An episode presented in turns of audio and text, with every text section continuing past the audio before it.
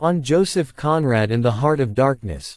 Literature enthusiasts have no doubt heard the name, Joseph Conrad, and if not, they probably have heard of a little work of fiction titled Heart of Darkness written by Conrad which is often regarded as one of the greatest works of fiction ever.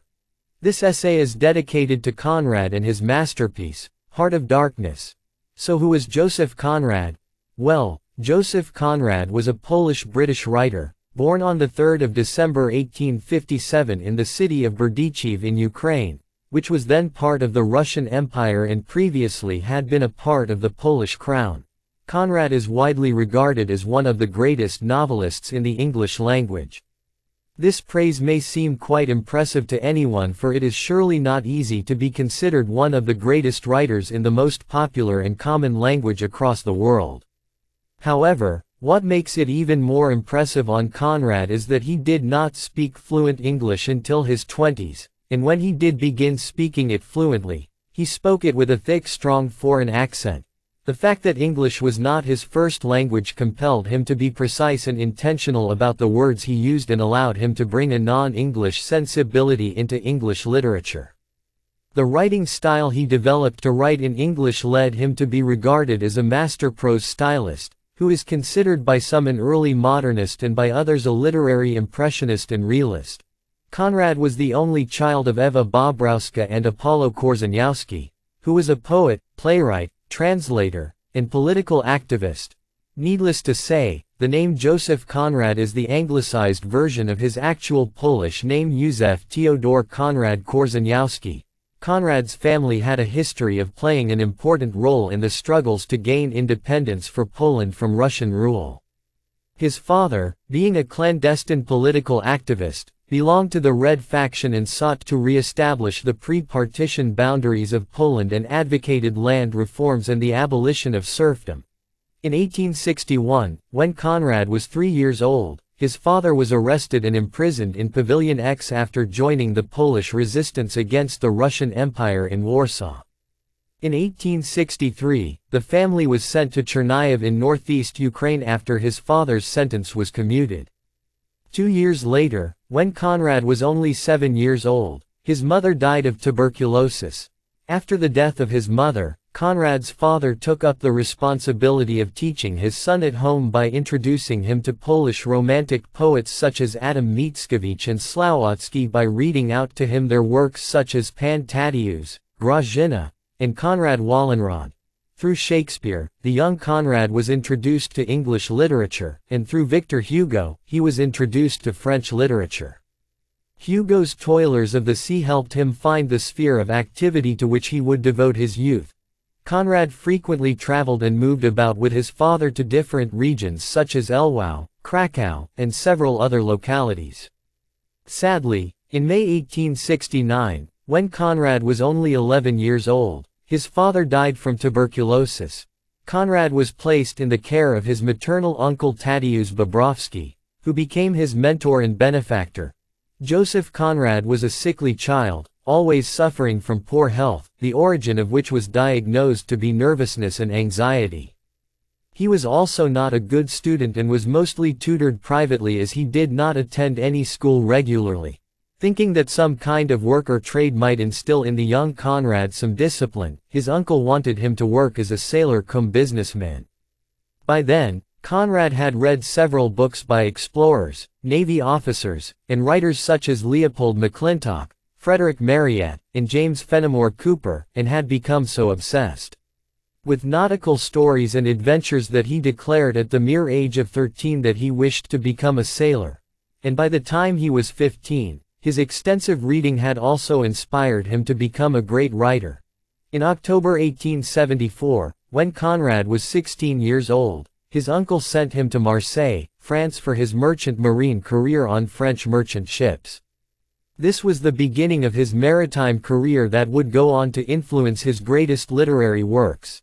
Now let us skip directly to the year 1890 when Conrad was 32 years old. It is important to skip the period in between because the essay will otherwise become too lengthy and off-topic for its own good. Conrad's maritime career was so diverse and interesting that it deserves an essay of its own, but certainly not by me. In the year 1890, Joseph Conrad was appointed by a Belgian trading company to serve on one of its steamers on a journey up the Congo River previously known as the Zaire River.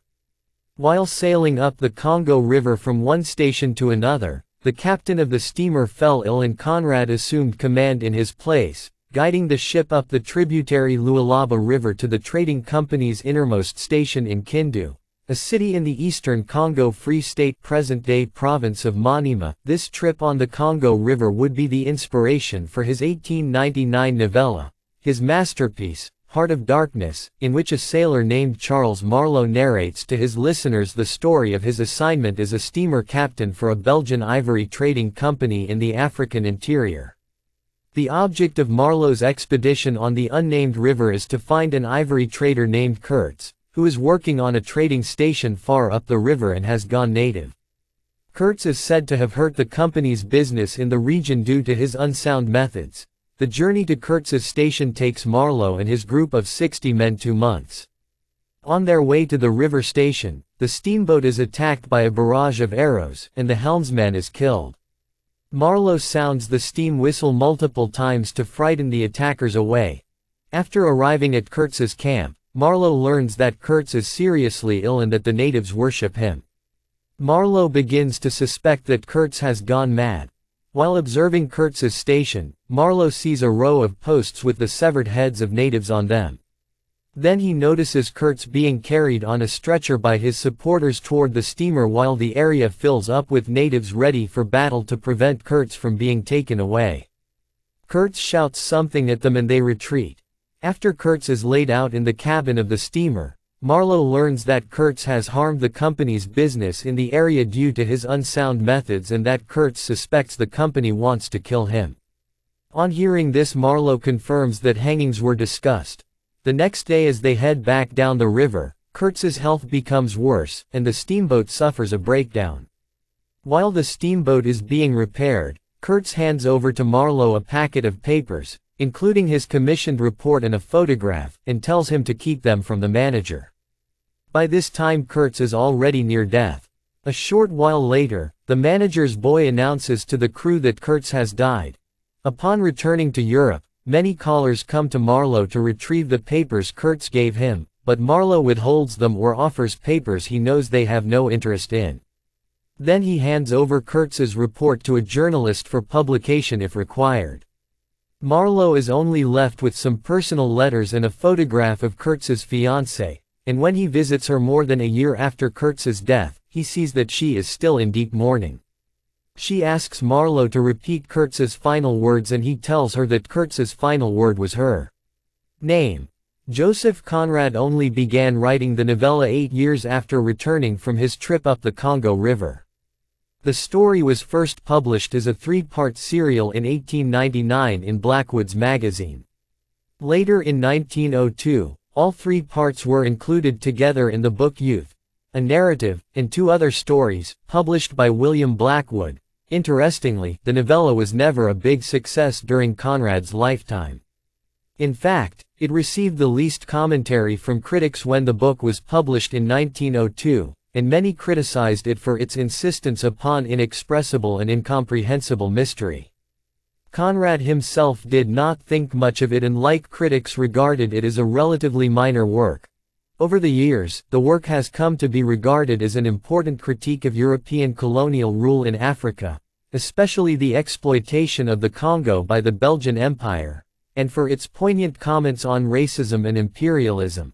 Dealing with the themes of morality and power dynamics central, Conrad tries to show that there is little difference between the so-called savages and the so-called civilized people of Europe. He does this by drawing parallels between both Africa and London as being places of darkness. Although Heart of Darkness was not a success upon its publication, by the 1960s it had become required reading in English courses in schools and universities across the world. It has now become one of the most studied, examined, and analyzed works of literature and is regarded by many critics as one of the greatest texts of Western literature. Many scholars have also praised Conrad's accurate description of the horror resulting from the methods and effects of colonialism in the Congo Free State, and the novella's psychological aspects, Critics have interpreted that the story demonstrates Conrad's own skepticism about the moral superiority of Europeans by the way in which he condemns the noble aims of European colonists. This interpretation has led scholars to regard Conrad as one of the first men to question the Western idea of progress and development and attack the hypocritical justification of colonialism by revealing the savage degradation of the white man in Africa. However, for all the praise and admiration the novella and its writer have received over the years, they have also been severely criticized in postcolonial studies by writers of great stature such as Chinua Achebe and Caryl Phillips. Achebe's 1975 public lecture on the novella would go on to spark decades of debate, dividing the opinions of subsequent writers and scholars. In his lecture, An Image of Africa, Racism in Conrad's Heart of Darkness, Achebe describes the book as offensive and deplorable and accuses it of dehumanizing Africans. He argued that Conrad incorrectly depicted Africa as the antithesis of Europe and civilization, and completely ignored the artistic accomplishments of the Fang people, also known as Pahouin, a Bantu ethnic group living in the Congo River Basin at the time of the novella's publication. Achebe then goes on to conclude that the book should not be considered a great work of art as it promoted a prejudiced image of Africa that depersonalized a portion of the human race. However, many critics have countered Achebe's arguments by saying that Achebe failed to distinguish Conrad's view from that of Marlow's. Heart of Darkness would go on to inspire several stage, film, radio, television, and video game adaptations. It has also inspired several works of literature with references made to it in poems and novels, as well as retellings of it in contemporary settings. Most famously, it is said that Achebe wrote his famous 1958 novel Things Fall Apart in response to what he considered to be Conrad's portrayal of Africa and Africans as symbols of the antithesis of Europe and therefore civilization. Hence, Achebe was compelled to write a novel about Africa and Africans from an African perspective, with the help of African protagonists. Now whether one agrees or disagrees with the portrayal of Africans in the book depends on one's outlook. Although one cannot deny the fact that Conrad obviously wrote about Africa and Africans from a European perspective, it is nevertheless true and valid that Marlow's view may not have necessarily been Conrad's view. After all, being a fictional story with fictional characters, I believe Conrad must be given the benefit of doubt regarding the matter. Maybe all he intended to do with the story was to portray the flawed prevailing attitude of the colonists toward Africa and Africans. Regardless of one's opinion on it, one cannot ignore the massive impact and influence the novella has had on English and Western literature. Often regarded as one of the best works of fiction in English of the 20th century, it has made Joseph Conrad a revered and highly respected literary figure in world literature.